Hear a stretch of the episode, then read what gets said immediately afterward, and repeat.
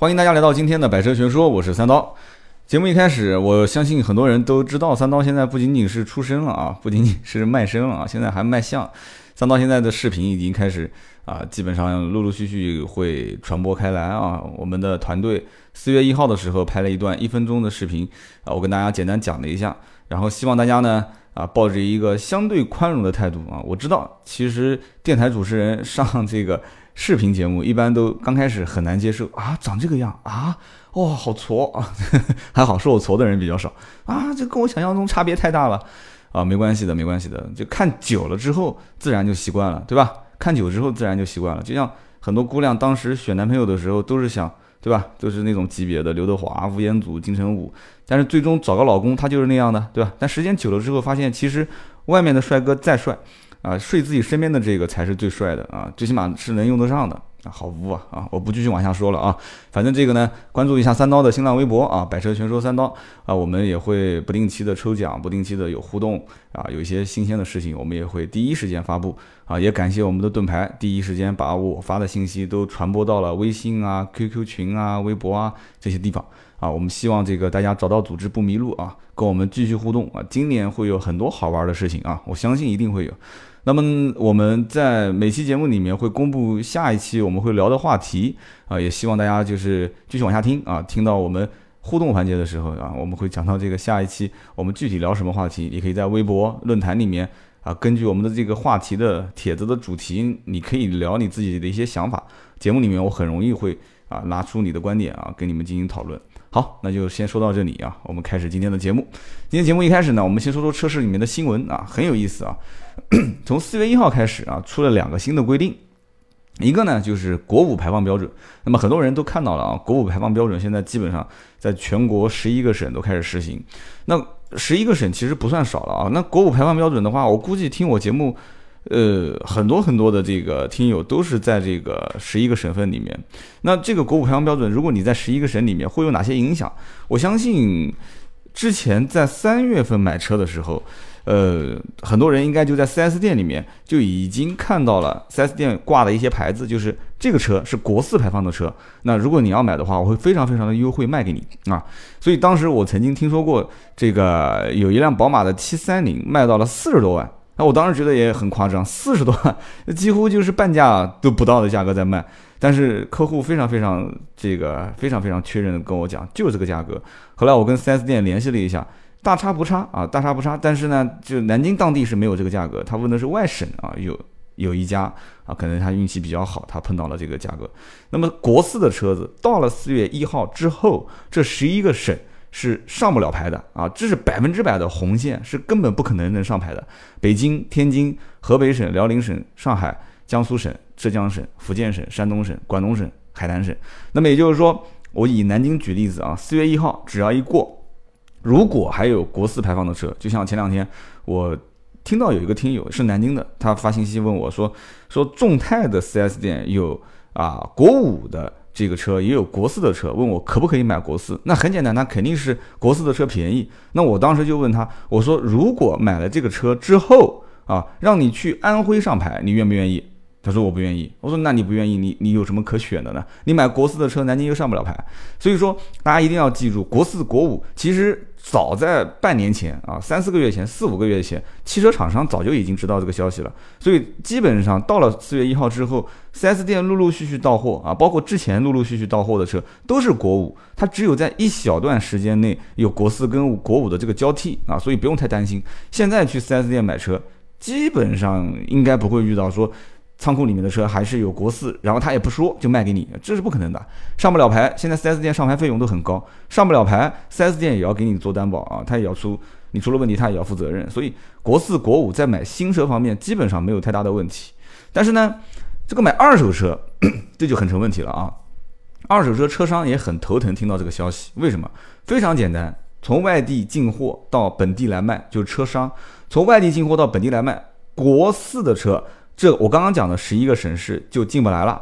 以前举个例子，比方说以前我啊去外地去进货，可能我可以去上海、去北京、去一些什么地方，安徽。那我进到的这些二手车国四标准，我可以进来。但是现在就不行了。现在如果我要到这些呃没有执行国五标准的这些城市去进货啊。我一旦要是进到国四排放的这个车辆，那我是肯定不可能把它迁移到南京来卖啊。南京人本身自己也上不了牌，那只能把它在外省进行倒卖啊，就十一个省之外的地方进行倒买和倒卖，所以二手车就折价。啊就很明显的折价，南京南京本地的国四排放的车啊，卖给南京本地人，在南京本地交易也没有问题。但是来买车的人，只要一旦要是了解到说，哎，现在不是执行国五标准了吗？你这个车是国四国五，你说这是国四的，但是不影响，我可以过户给你啊，你也可以正常买，正常上牌，不影响你使用。但是你心里面总是有一点想法，是吧？这车万一要是将来一个外省市的人找我买，对吧？上海的、北京的。啊，或者是这个浙江的、福建的，那我车子要是过户到福建，这车国四排放肯定进不去，那怎么办？所以说这是一个比较大的影响。还有一个问题就是说，如果啊国四、国五排放标准将来是不是有一天啊就全部都执行国五了？就国四就再也不不给你去在路上开啊，就你只要一开就进罚单，就像现在限这个黄标车，很多地方都有黄标车标识啊，这个地方不可以进黄标车，早高峰不给进，晚高峰不给进，还有的是全天不给进。那我很遗憾的告诉你，确实是这样子的啊，据说是二零一八年还有两年时间，二零一八年全国所有的省份全部执行国五排放标准。但是也不是说国四的车不能上路开啊，大家记住，只是执行这个标准，新车购买上牌就上国四啊，就上国五，然后二手车全国各地的城市啊，大部分的城市全部都是限制国五排放标准，外地车不允许迁移进来。就是外地的国四、国三都不允许迁移进来，那国四这个车型就只能在本地啊本地流通，本地流通，然后在最后执行一个标准，说啊，这是很久很久很久以后了，也可能是二零二零年、二零二零二五年，国四的车相当于是黄标车，不允许上路，这还会有一段时间啊，有一段时间，所以大家不要紧张，也不要说你现在说开个国四的车，我明天就把它卖掉啊，国四的车现在不行啦，现在都国五了，也不至于，你要知道环保这个东西其实。一大部分的成本是让老百姓去承担的啊！车子在制造的时候，因为国家现在是国五排放标准，所以它在制造的时候，很多方面对于这个燃油的节能性啊，这个汽油的燃烧的充分性，它都有要求。所以造国五的车成本一定比国四要高啊，这不用讲的。老百姓将来开了一个国五的车啊，对于这个汽油的使用，它自然正常的这个使用成本也会相应的提高。所以说这个呢是个好事，因为毕竟这是营造共同美好家园嘛，对吧？说的有点大啊，说的小一点就是这件事情是一个必然的趋势，你逃也逃不掉。这个讲的已经够直接了吧？好，我们讲的第一个就是国四国五，第二个事情呢，就是说全国啊十六个城市开始执行什么呢？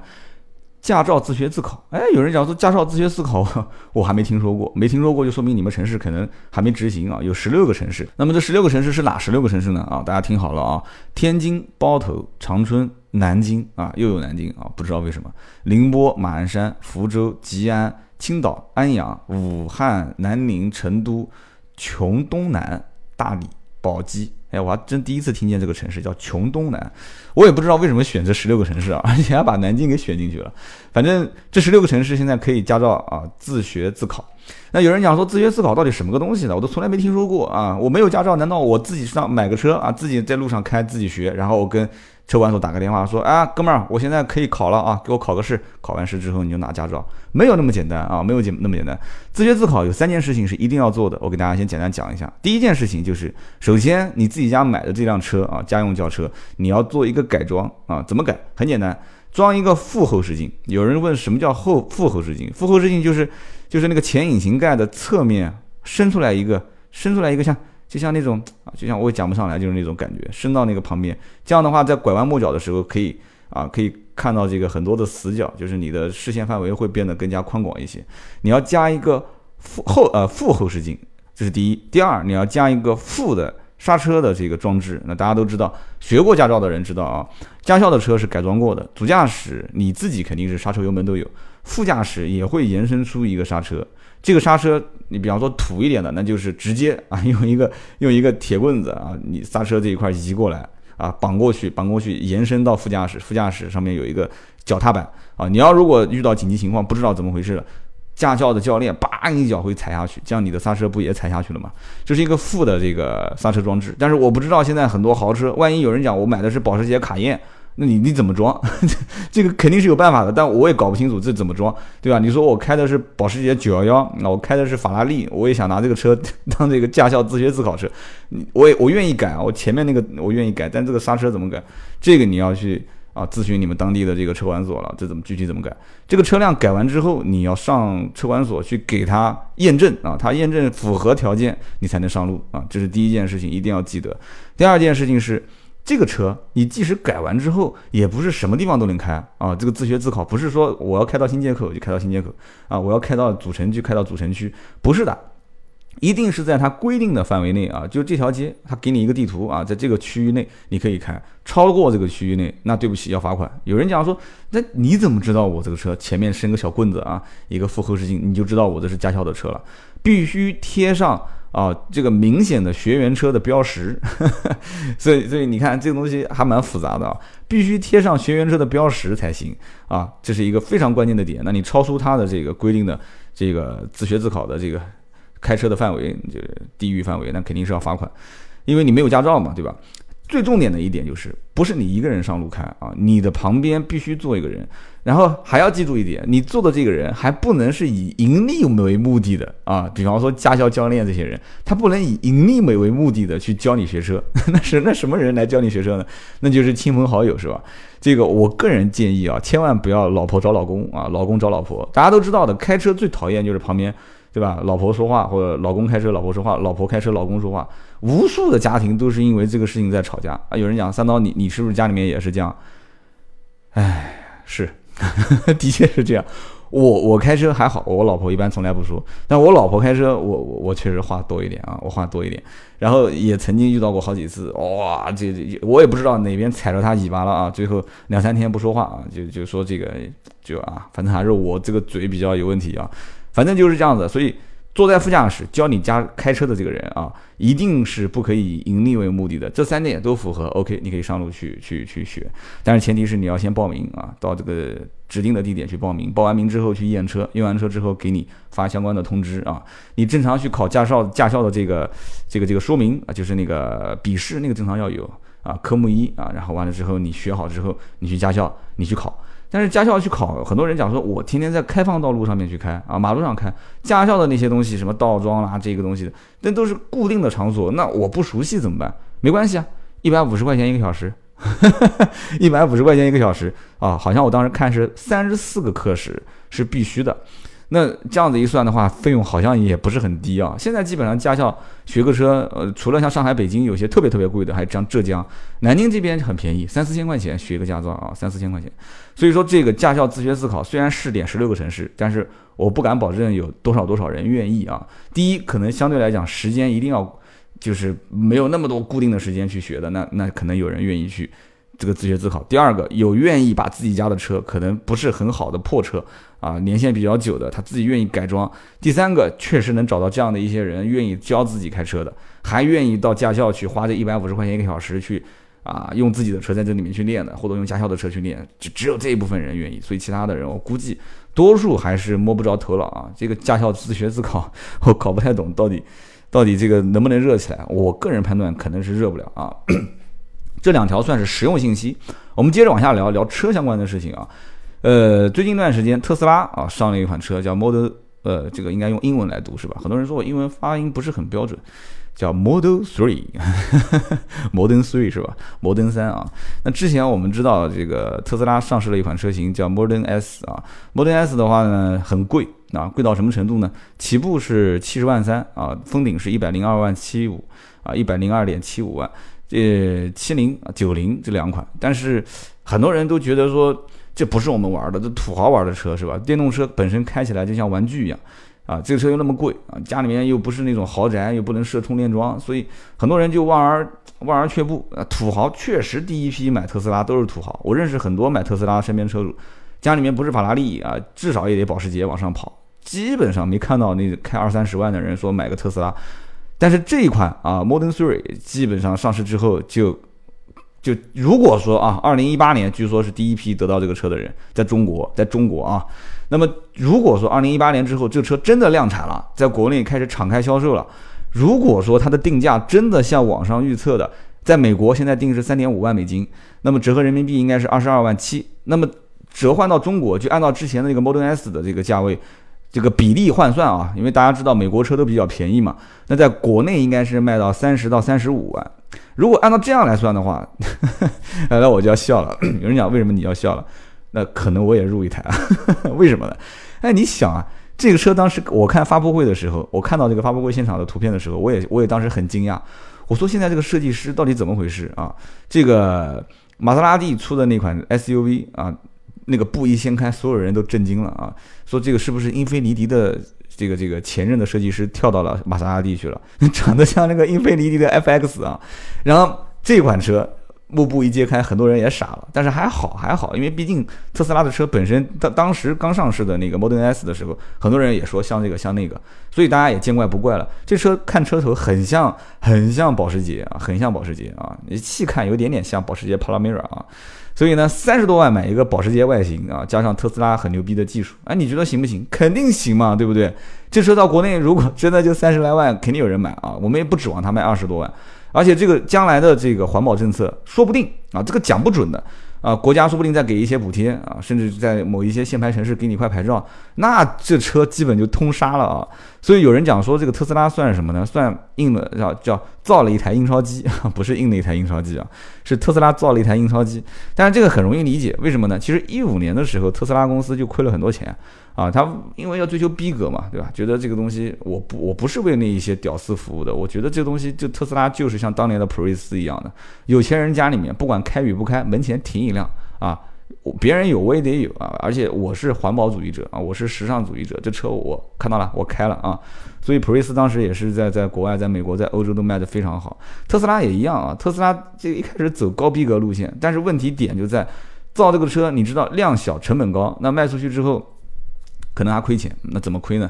去年一年亏九个亿美金啊，九个亿美金，有人说哇，九个亿美金那就是六十多亿人民币啊，还好啊，还好。其实去年你要知道，在国内这些互联网创业的公司啊，那亏的应该也不少 啊。你看看美团的那个财报就知道了，美团亏了多少钱啊？最后和大众点评合并，美团每个月亏损都是按亿来算的啊，都是按亿来算的。就你才仅仅是个美团啊，什么滴滴打车这些就不用说了，也是在 赔钱赚吆喝。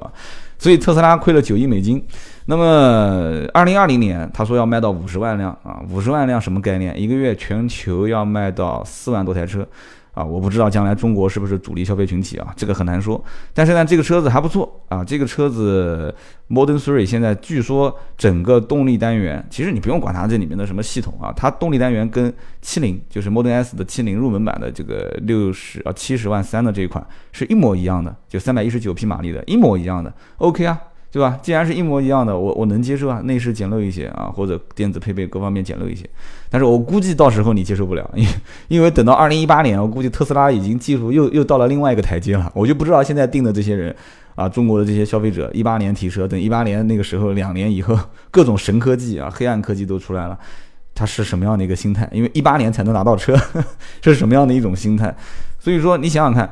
啊，五年前大家还在用什么？五年前有的人可能还在用诺基亚跟摩托罗拉手机，是吧？现在你看，五年以后全部都是苹果啊，至少也得是三星，是吧？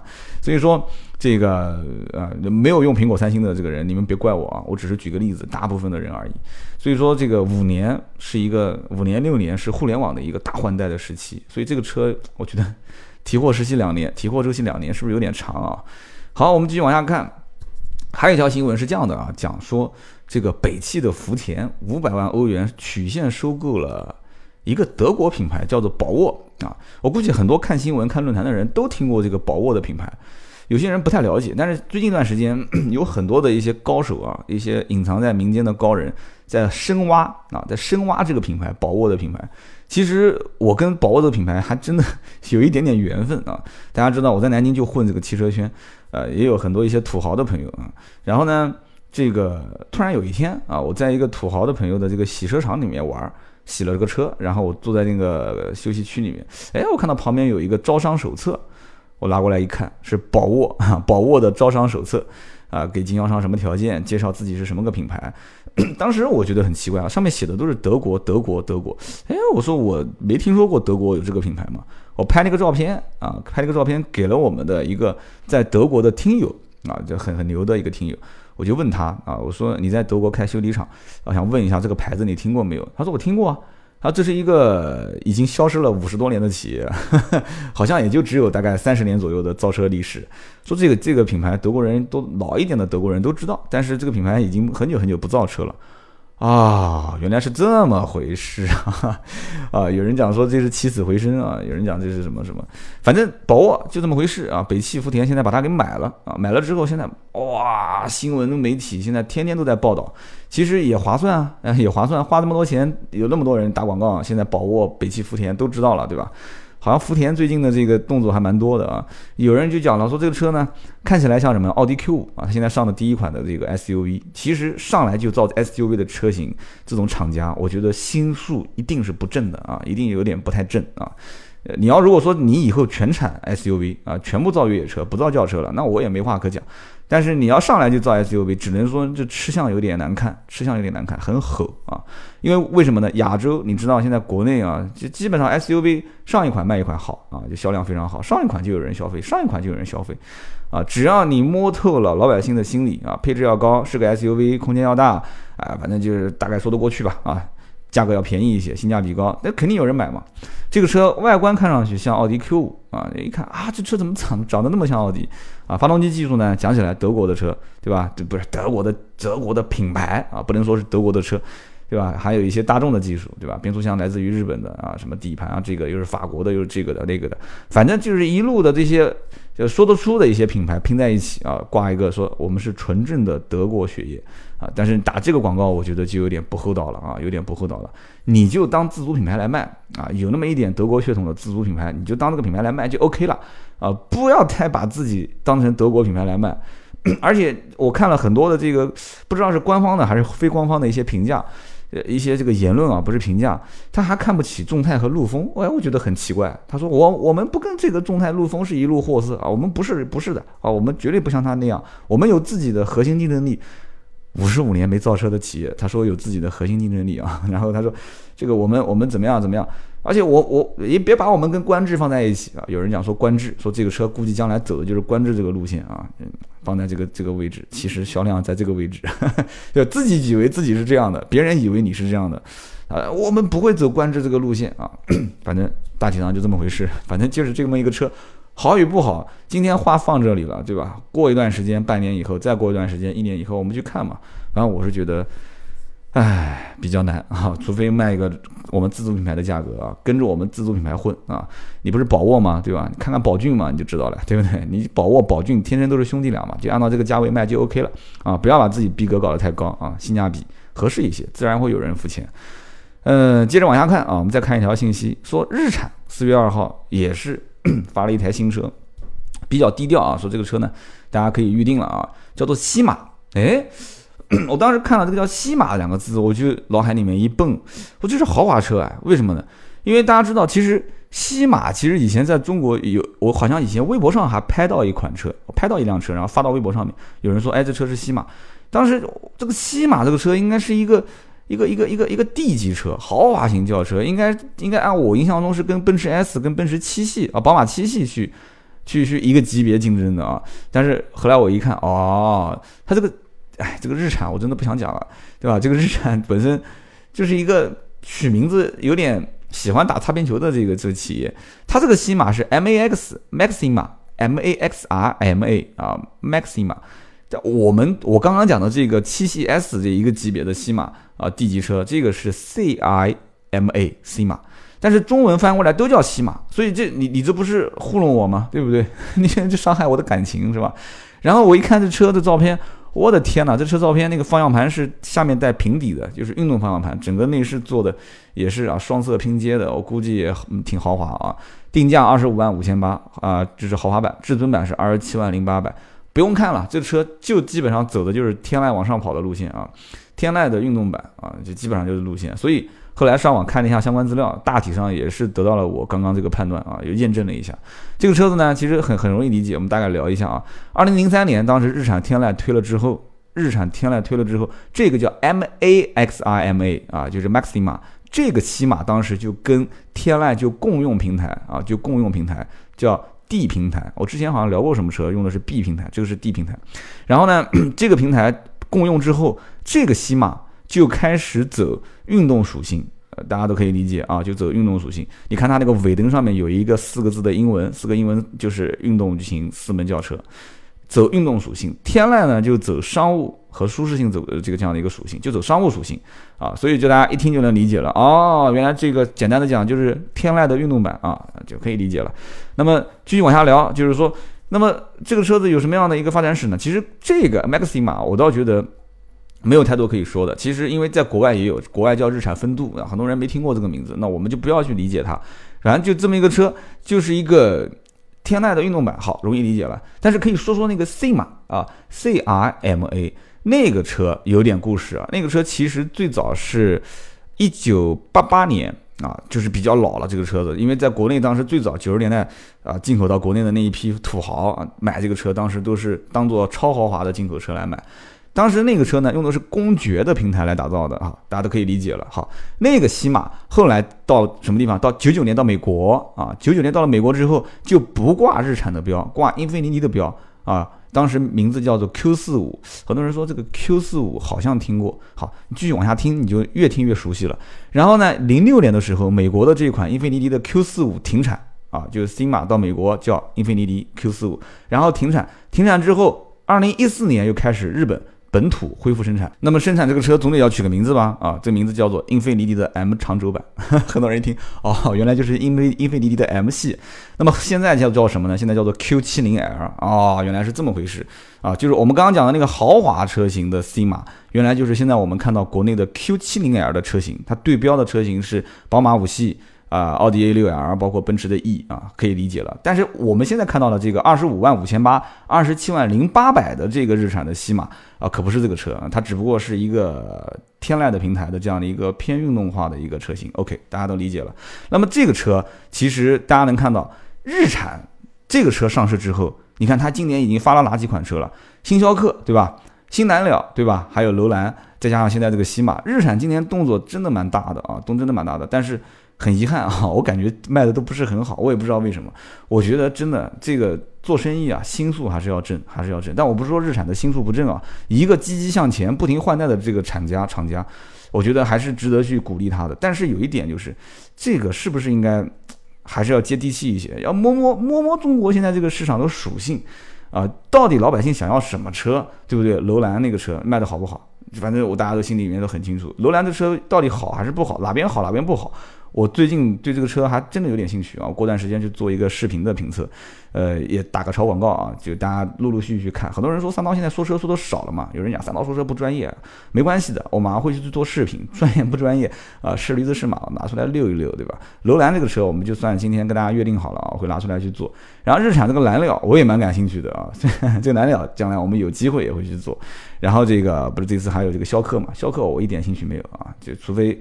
真的是身边有人买了，确实有空，我们再录，没有时间我就不搞。所以两期视频我们可以先定下来，一个日产的楼兰，一个日产的蓝鸟啊，挺有意思的。这个车估计可能一时半会儿拿不到车，我身边估计也少有人会买这个车，等有机会再说。好，那么今天我们新闻环节就跟大家聊了这么多，哇，聊新闻聊时间好长，二十多分钟，不知道大家喜不喜欢啊？就看来以后这个新闻环节可以单独拿出来说了啊。那么今天我们聊一个话题，第二个部分就是话题，话题聊什么呢？很简单。我在新呃新浪微博上面发过一篇文章，哦，也有看有五千多个人都点过了。那么这篇文章呢，盾牌应该也转到了微信啊，包括朋友圈啊，包括其他的一些地方。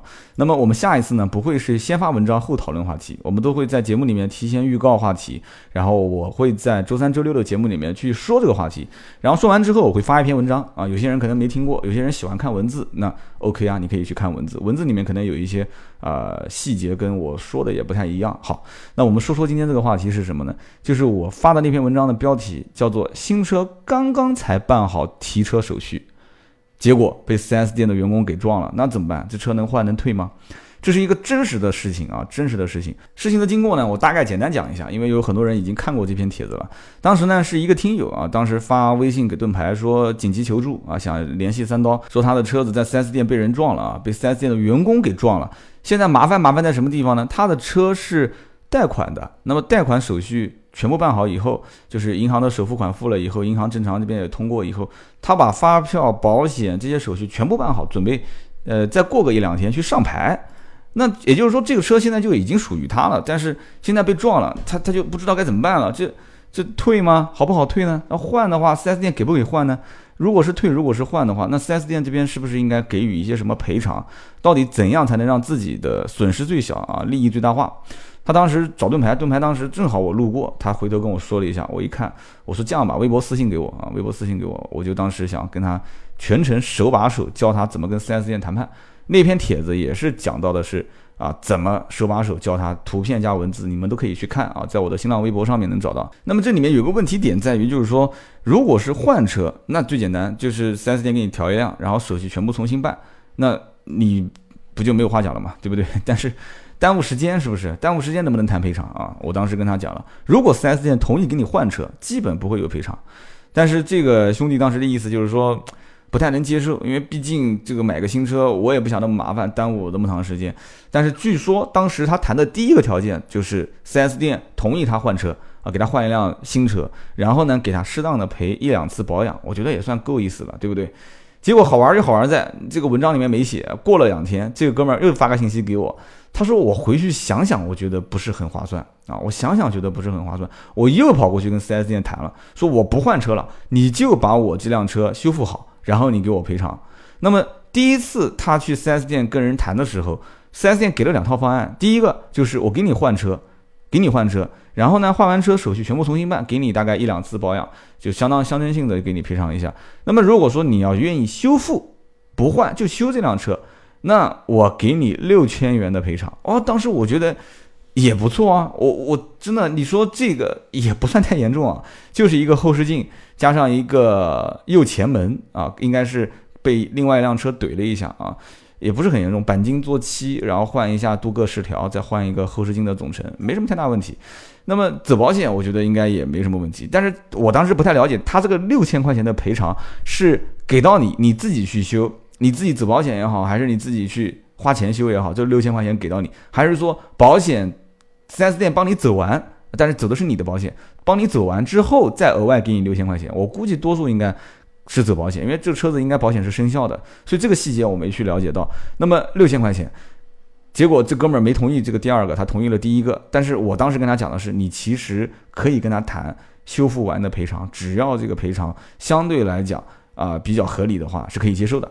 结果这哥们儿选了第一个，回去想了两天，觉得不舒服，又跑过去找他，找他之后谈谈到了一万块钱，我的天！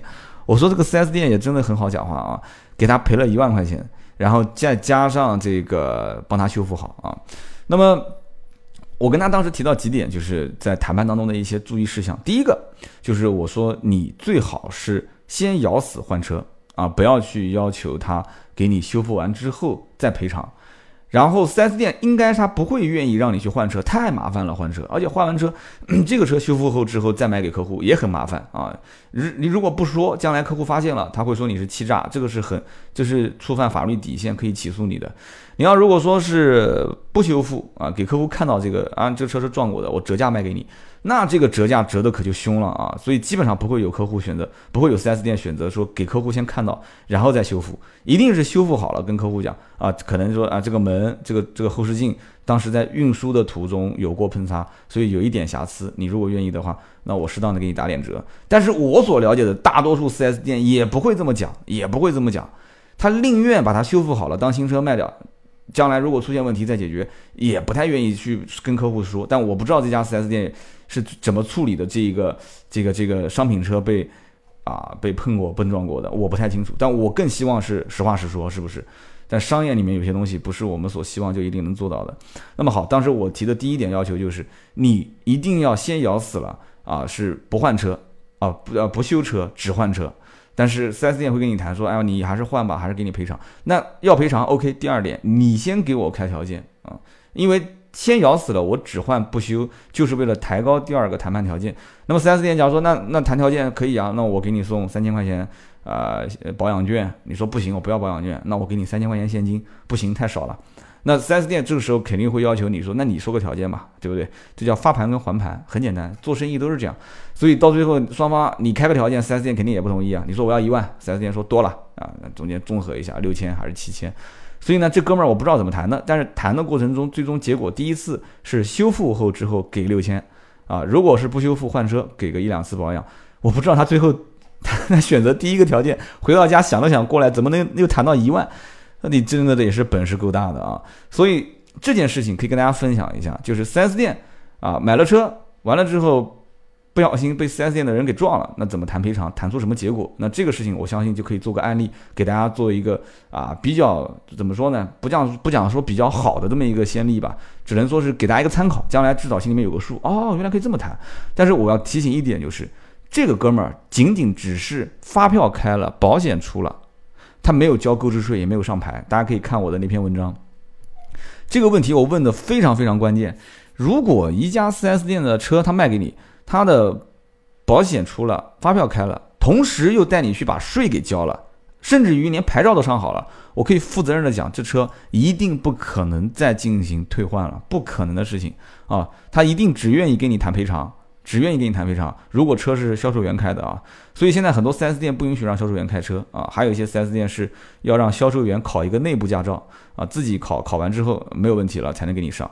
然后现在 4S 店很多也是车子停的特别特别多啊，库存特别多，销售员也很，你像我当过那么多年的销售，我也知道，也确实不容易，在那么多缝隙非常小的地方，天天要开车，天天开好多车，大家互相理解啊，互相理解。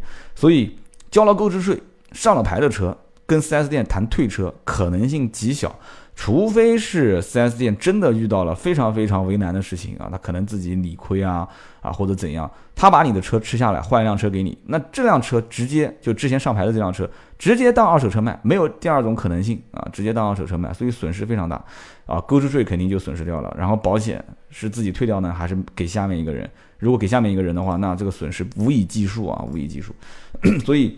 我不知道这家 4S 店是怎么想的，竟然给你赔了一万块钱，我真的佩服你。所以这样的一件事情，是我们今天聊的这么一个话题啊，叫做新车刚办好手续，贷款的一辆车，结果 4S 店把他的车给撞了，结果这哥们儿还真的很厉害啊，谈的条件还蛮好的啊。三刀这边有一篇文章在微博上，大家可以在微博上去看，就是关于这件事情的整个的一个前后啊。然后呢，我们接着往下聊啊，我们聊到最后一个环节就是问答啊，很多人开始期待说三刀今天聊哪些人的问题呢？呃，今天这些问题都在论坛里面啊，大家可以看到论坛里面有很多人的问题，可能三刀没有在进行文字的回复，但大家不用担心啊，你继续发。啊，我也鼓励大家到论坛里面帮助其他的刀客去回答问题。那我呢，就集中在我们这个这个这个节目里面，然后同时我后期会出视频，啊，非常简单的视频，就是进行问答，我马上很快就会出。啊，你问的问题我来就直接在论坛里面打开我就回复，然后你们关注微博，同时会分享到我们的微信朋友圈啊，我们的群里面。都能看得到。今天呢，我们聊的时间也比较久啊，三十七分钟。我们问题呢就选稍微少一点，我们选了四个，不用担心啊，不用担心。你们的问题盾盾牌每天都会把它集中在一起，我后面会用视频的形式来给你进行问答。那么今天这四个问题哪四个？我们先讲第一个啊，有个哥们儿是这么问的，他说我想要入手一辆二手车，但是我没有经验。很多人都是这样啊，没有经验，那怎么办？他说我能不能把车开到 4S 店，给 4S 店来检查？这样的话，这个结果可以完全相信吗？能完全信任吗？好，那我就给你问两个问题。第一，这个车商啊，或者说是你买的这个二手车的车主啊，你可能买的不是车商的车，是你在网上找的车主的车。车主他本人愿不愿意开到 4S 店？这是一个问题。他本人愿不愿意？我可以这么跟你讲，车商百分之九十九点九是不愿意开到 4S 店给你验车的。那作为车主的话，二手车车主他愿不愿意？我估计至少一半以上也是不愿意的。你爱买就买嘛，你愿意查就查，你愿意看就看。你看不出，我不跟你去 4S 店验。你说到哪个修理厂，你自己认识的人，那我跟你去啊。这就是，这就是基本上卖二手车的心态啊。全国各地都是这样啊。你要能搞得定，说让车主去开到 4S 店，好，OK。第一个问题我问完了。第二个问题是哪一家 4S 店愿意帮你去检测二手车？这这也是个问题。首先，非官方的。你说找到他们售后的哪个机修工啊，关系比较好，开进去，你开个丰田，开个本田，到宝马的 4S 店去检测，是不是好？这个我不敢讲啊，这我感觉怪怪的啊。就你要能说认识售后的这些人，他愿意帮你去检测，那我没话可讲。但是官方一定没有这样的一个服务，官方没有。那有人讲说，那官方没有没有这个检测报告，我让他看一下行不行？我可以教你个方法，你可以让这个卖二手车的车主。啊，你可以当成他的朋友，把这个车开到，比方说它是一辆大众，开到大众的 4S 店说，哎，我想把这个车卖给你。那它正常会有一个评估师全程给你进行检测啊。越大的这种店，可能相对来讲这个手续啊各方面比较正规一些，静态检测、动态检测会正规一些。他会有一份报告，这个检测报告，但是他一定不会把这个报告给你。大多数的四 S，绝大多数的四 S 店，百分之九十都不会给你这个报告，他会口头跟你讲啊，我们检测完之后发现你这个什么地方动过，什么地方动过，哪些地方有过修复，发动机是不是有异响，变速箱有没有问题。但是你觉得作为一个卖车的人，他会愿意把这个车开到 4S 店带着你一起去吗？不会，我个人觉得不会啊，我感觉怪怪的啊，感觉自己的衣服脱光了给你看那种感觉。所以二手车的交易到目前来讲的话，可能这一点是比较难做到的。就像你讲的，把车开到 4S 店进行检查行不行？但是我可以提一个小小的建议，就是现在在互联网上有一些第三方的平台，它可以给你做。付费的有偿的检测，那么至于它检测的这个啊标准是不是规范，检测的结果是不是可靠，有一些甚至还会有一个保障，说什么我检测过之后，你买完如果一百八十天还是九十天有问题，你可以找我检测方，就是这个我觉得还蛮靠谱的。有你在网上去搜啊，我要说你说我这边打广告，你在网上去搜啊，有的第三方帮你去检测的机构肯定是有的，南北北京、南京周边城市都有。那么这些是付费的，但也不贵，大概两百块钱吧，两百块钱左右，两百、三百、四百。我觉得你要如果想买个安心，也可以找他们。好，第一个问题。那么我们讲第二个问题是什么呢？有人问说，这个自动变速箱是比手动变速箱耗油吗？啊，如果我长期开高速用的都是最高档位啊，那么档位是不是越多的变速箱比手动挡更省油？啊，那么同样的道理，那么手动模式的呃这个自动变速箱用手动模式开。会不会降低油耗？哈，这很有意思啊！这哥们儿一看就是理工科毕业的啊，天天就研究这些事情。这研究这些事情有什么意义呢？对不对？多赚点钱不就行了吗？啊，你们别打我的脸啊！其实很简单，自动挡变速箱其实 我们不去讲那么多深奥的理论。自动挡变速箱理论上讲比手动挡变速箱它相对来讲油耗略高一点点。为什么呢？很简单嘛，自动挡变速箱再智能、再智能的变速箱，它相应来讲的话。它也不会有人脑、人的脑袋、人的手这种判断该什么时候、什么档位去换挡。但是前提条件是抛开那些新手，就是不是老司机啊。有的人有的新手上路不知道两档轰到五千转还不换，三档轰到六千转还是不换挡，就是甚至有的换挡换得非常早，可能叭一换挡车子不掉到九百转 就熄火了，甚至甚至就熄火了。就是换挡换得早也不行，晚也不行。老司机嘛不用讲，肯定是。啊，这个换的很溜的啊，但是档位并不是油耗的绝对标准啊，不是绝对标准。你换档位换的再溜再好，你天天在一个拥堵路段开啊，但是你说你天天开高速，这个另当别论了。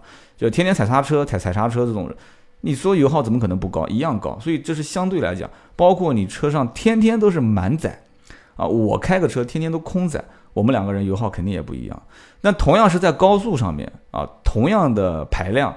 其实变速箱，你说你上高速，如果路况非常好，我们假使你家一出门就上高速，然后你到目的地一下高速就到了，你是这种情况，我可以负责任的讲，你同样的排量的两款车，手动挡跟变速箱啊，手动挡变速箱跟自动挡变速箱几乎差别不大，几乎差别不大。从便利性上来讲的话，我相信你不会为了说要省点油买一个手动挡的车。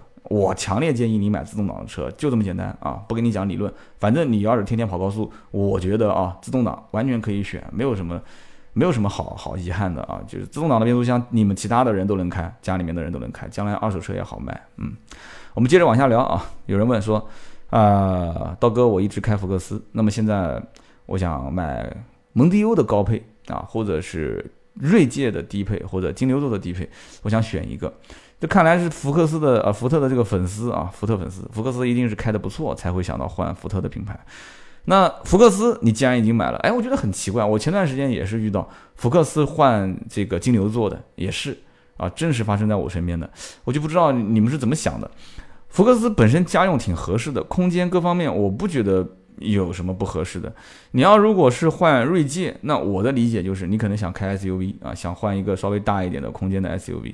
但是你换蒙迪欧，我就不解了，因为这个蒙迪欧、金牛座这两个价位虽然有一些有一些交叉，但是毕竟金牛座比蒙迪欧还略大一些啊。蒙迪欧虽然比福克斯略大一些，但是我不知道你到底需求点是什么，你到底是要大还是要怎样？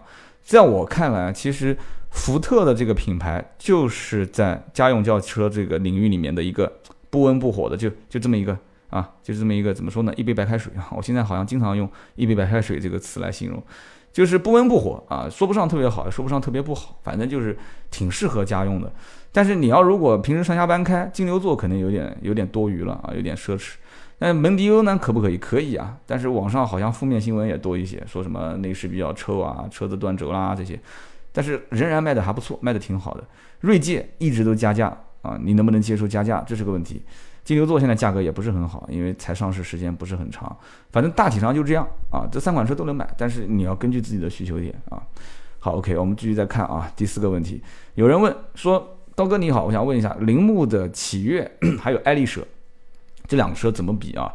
启悦的车子呢，啊，感觉装配啊，就工艺比较比较差，但是呢，这个配置高啊，对吧？但是又听说小毛病可能比较多。然后呢，爱丽舍的话呢，这个嗯。路上比较多，其实爱丽舍现在路上多吗？反正我在南宁这边看，已经很少能看到爱丽舍了。雪铁龙 4S 店，我感觉销量还是可能比以前差好多好多啊！我过两天去跟雪铁龙的人聊聊天啊，看看是什么情况。所以呢，这哥们儿说他看中了启悦的配置还有外形，但是就担心小毛病多。但是觉得爱丽舍呢，啊，可能在他们当地路上比较多，配置虽然差一点，但是这个买的安心嘛，老百姓的选择是吧？买的比较安心。这哥们儿让我给点意见，好。那我知道啊，其实三刀最终就是帮你站台的嘛。我推荐你买启悦，啊，你可能很开心说啊，我看中就是启悦。对啊，其实这两个车我觉得没什么太大区别啊。首先，铃木这个车子确实，铃木车整体的内饰做工是比较糙，但是它油耗比较省。铃木做发动机做小排量发动机确实很牛，很不错。但是这车其实也不算小排量了，一点六排量。呃，有人讲一点六算不算是铃木的这个当家花旦？铃木在国内。的车型常年不改款，我也搞不懂它到底什么是它的最核心技术啊！就中国市场，它 错过了 N 多的机会啊！SUV 卖的那么好，它不卖 SUV；三厢车卖的那么好，它结果家里面很多车都是两厢车。现在出了这么一个三厢车启悦啊，定价定的还不错啊，也不算太高。但是怎么说呢，总是觉得有点在边缘游荡的这种感觉。但是你很喜欢，喜欢就买，我帮你站台啊！啊，但是我最后再给你一句啊。爱丽舍也可以买啊，我就不知道你会不会又纠结。好，今天这期节目呢，我们聊了这么多，也快五十分钟了啊，所以这个大家有人还在说听得不过瘾。那么听得不过瘾的话，怎么才能过瘾？很简单，看视频，对吧？三刀的视频马上就出来了，新浪微博会发，然后我们什么优酷啊、腾讯啊，什么什么，只要能发的都发。三刀今年主要是想要收集更多的外围用户。什么叫外围用户呢？就是很多人没有下载喜马拉雅、没有听到喜马拉雅三刀的节目的这些人，我希望能让他们看到我。啊，去听到我的节目。当然了，今年我们会有很多很多的一些动作和宣传，也希望大家多多给我们团队提一些建议。最后提一句话啊，微信我们仍然在用，虽然我现在天天提微博，天天提微博，但是我们微信还在用。微信的核心的用途在于，第一，微信里面有群，大家可以加到微信群里面去聊天；第二一个呢，就是微信的朋友圈，你可以看到我们动态；呃，第三一个也是最核心的，就是尽量大家不要问盾牌很多车辆的问题。你问他，盾牌会跟你讲说，微博私信三刀，我来，我来回复啊。那么盾牌负责什么呢？盾牌负责买买车。好，今天这期节目就到这里，我们下一期接着聊。